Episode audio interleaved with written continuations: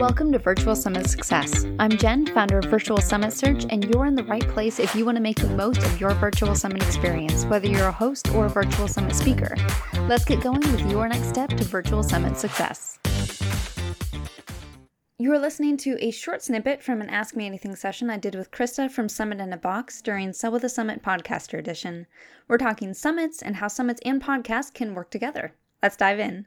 So, I will go ahead and let Krista introduce herself a little bit before we jump in so y'all can get to know her a little bit better. Thank you, Jen. Hey, everybody. So happy to be here at Sell with a Summit. I love that this one is focused around podcasts, like so genius. But My name is Krista. I run a company called Summit in a Box, where our goal is to help entrepreneurs run summits that 3x or more their business as far as revenue, list growth, visibility, everything goes without starting the process and ending up going, now what? What am I doing? this is so stressful. Like our goal is to make it easy. So we have every template, training, tutorial, resource you would ever need. We have over a thousand resources for hosting a summit to just make the process easy. We have I have a podcast called the Summit Host Hangout Podcast, and basically I'm just a big summit nerd. So I'm so excited to be here. And the podcast plus the summits together is just perfection. So this is awesome. Yeah, I'm really excited. It's summits are a great way to build a podcast audience and start monetizing the podcast sometimes even before you launch it. Krista was my co host for the last edition of Sell with the Summit. So we love nerding out about summits together. So, mm-hmm. okay. So, first off, what would be one thing that you would say to someone who's like, I think I might want to host a summit, but it seems like a lot of work. I'm not sure what I should do it on. What would you tell them to get them going? Yeah, I love this. So, the first thing I would say to them is it is a lot of work. So, if that's something you're not ready for or don't have the capacity for, just know, okay, maybe I want to do this later. Maybe right now it's not my time. Or look at the things that are making you busy. Why are you saying, ah, I don't know if I'm going to have time for this? And is there anything you can pause or stop doing to make time for a summit. So for me, when I was thinking about my first summit, I was doing so many things. I could not have kept doing all those things and planned that first summit. And so I was, I like really took a step back for the first time ever and was like, okay, I'm doing so many things to try to grow my business. What is and isn't working? So for me at that time, I was publishing weekly YouTube videos I had never had a client tell me they found me through a YouTube video. So I stopped doing that. I was publishing uh, weekly blog posts along with that and weekly newsletters for two different websites. So I dropped down to every other week for both of them. I was posting on Facebook, my Facebook page all the time, Twitter 10 times a day. Stopped doing those things because they weren't working. Like mm-hmm. I wasn't stopping anything that was working. I was just stopping all the things that weren't and now I had time for that summit. So look at your business and see if there's anything like that where you can just straight up stop because it's not working, or something where you're just like, I'm just going to pause this for now and I can start doing it again after my summit when I'll have a bigger audience, so it'll pay off more anyways. And then from there, if you're stuck saying, okay, I want to do it, but I don't know what to do it about, that's when it's time to look at your audience and your topic. So the first thing I want you to look at is the audience you have for your business. And I'm thinking I talked about this in my presentation and I'm totally mm-hmm. blanking right now. Yeah. But look at your audience for your business. If it's a wide audience, narrow your summit like Jen did with this one. It's just for podcasters, makes everything so much easier. And then you can talk to people in that narrowed down audience and say, hey, what kinds of things do you need help with? And they will tell you what to host their summit about. Like again, Jen as an example. What do people with podcasts have trouble doing? Growing an audience and monetizing. Boom, here sell with a summit. Solve our problems. Sell your solve your audience's problems. That's what you want your summit to do. So that would be the first place to go with that. Perfect. Yeah that's exactly what i would tell people too. So okay. So what is something that you see trip up a lot of upcoming summit hosts? People who've never hosted a summit what is something that they underestimate or don't think about until creeps up and kind of hits mm-hmm.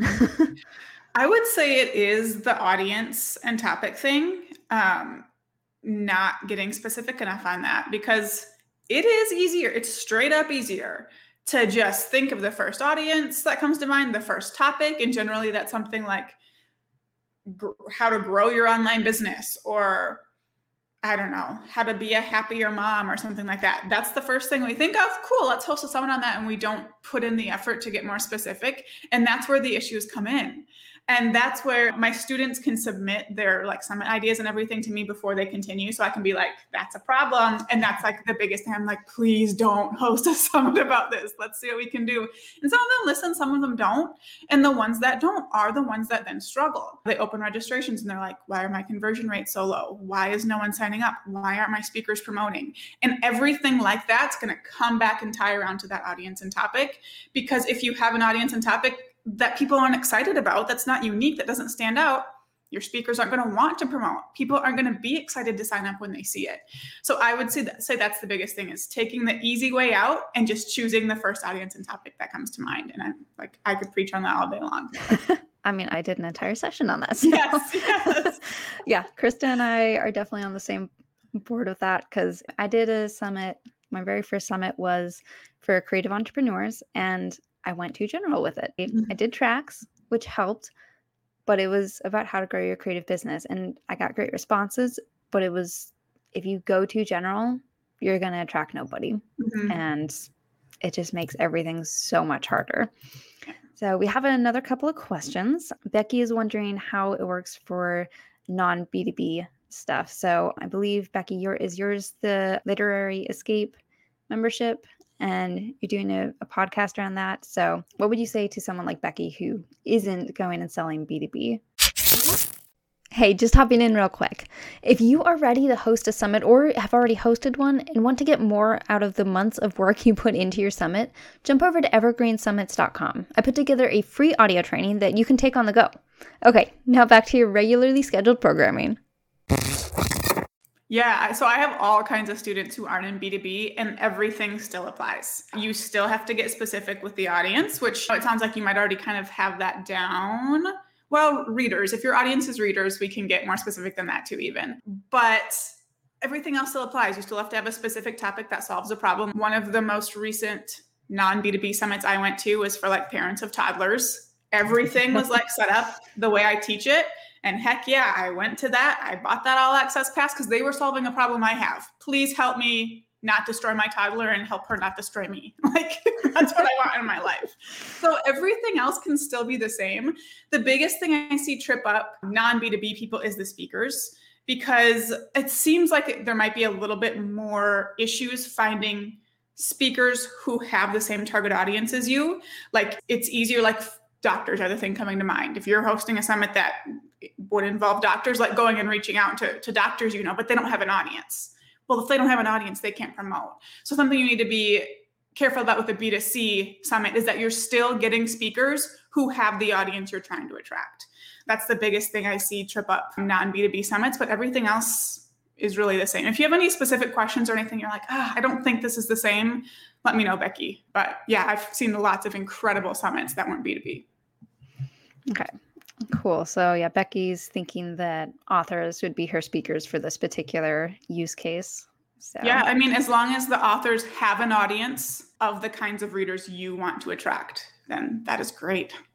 So Cynthia is wondering what are some ways that you can monetize a summit? So I know we've done a bunch of different things. So Heck let's dive into yeah. So I feel like there's three that I talk about.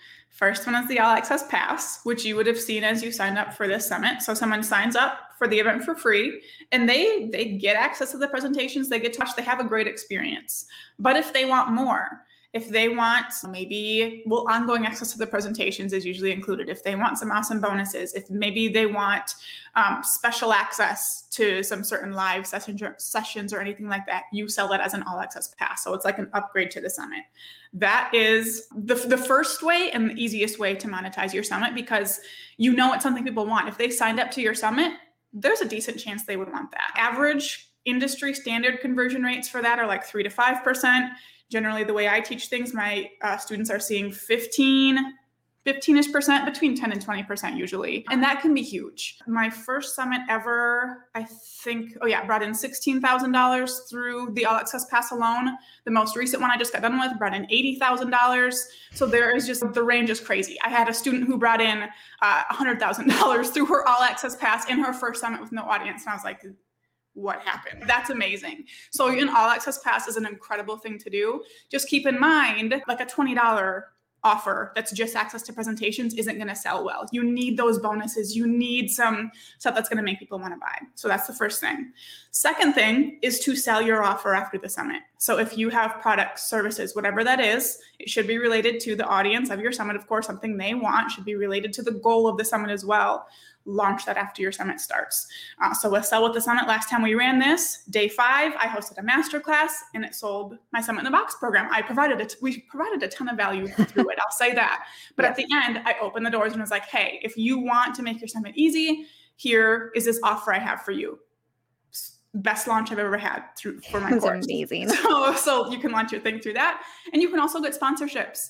So companies basically paying you to get in front of your audience in different ways, which Jen, I think I have never really successfully done sponsorships. I know Jen did a great job this time around, um, but that's another way to do it as well. Yeah, it's and especially with sponsors because you can bring them on as speakers. So every single one of my sponsors is also a speaker. Krista's a sponsor, Nicole's a sponsor, Lindsay with Hello Audio is a sponsor, Descript's a sponsor, and they're all speaking. They all have amazing sessions. Sponsors are really, I've had a lot of fun. We didn't end up doing them much with the last edition, but I went as all out as I could with this one and it's been great. I'm I'm really excited to have sponsors for this one cuz it just adds so much value for everybody attending the summit too. So, as a podcaster yourself, what are some ways that you would suggest that podcasters kind of use their summit with their podcast to boost both of them? I love this. So I am actually at the summit as an attendee as well to, to get more ideas for this because, oh my goodness, if I can use a summit to grow my podcast and vice versa, cool.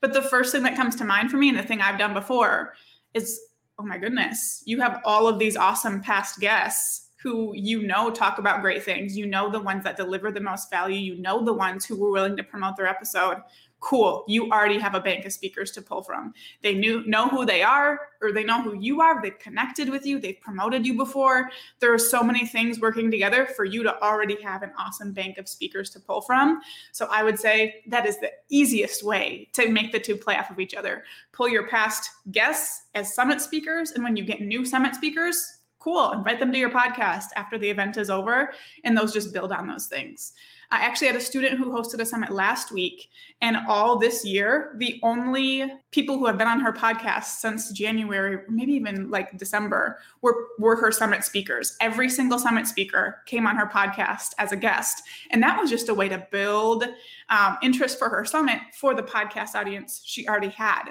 So I thought that was really cool too. She said it was a lot of work and like a lot of logistics. But I mean, really, if you, and I think that was because of how much even farther ahead she had to be planning. She had to get get them on the podcast, get everything ready in, in time for it to all go live before our summit started, which kind of gives me a headache, but it's a really cool idea. So I love how your speakers can kind of come into play on both sides of things there. One thing that I didn't end up having time for this time around, but one thing I want to do for the next one is as I'm editing the sessions in Descript, go and pull out pieces of it and put them into another Descript project and kind of make your own patchwork quilt of the speakers and do podcast episodes out of that. So that's another thing I'm going to play around with for the next one. That's really cool. You could do like a top 10 tips episode mm-hmm. and pull out like a couple little snippet. Ooh, I like that. Yeah. Look into that. yeah. It makes it so much easier because then you also have less podcast content to create, no which is always great. It is. I hope you loved that chat with Krista as much as I did. You can catch the rest of Krista's Ask Me Anything session, including questions and answers about pre recorded versus live summits, what to do when speakers don't promote, and paying your summit speakers when you grab the Sell with the Summit Podcaster Edition All Access Pass. Just go to sellwiththesummit.com slash podcaster to grab your ticket. Thanks for listening to Virtual Summit Success. Don't forget to leave a review and let others know your biggest takeaways from this episode. Every review helps others find us, and the more successful virtual summits there are, the more new tips we'll have to share with you. For show notes, links, and other resources, go to virtualsummitsuccess.live.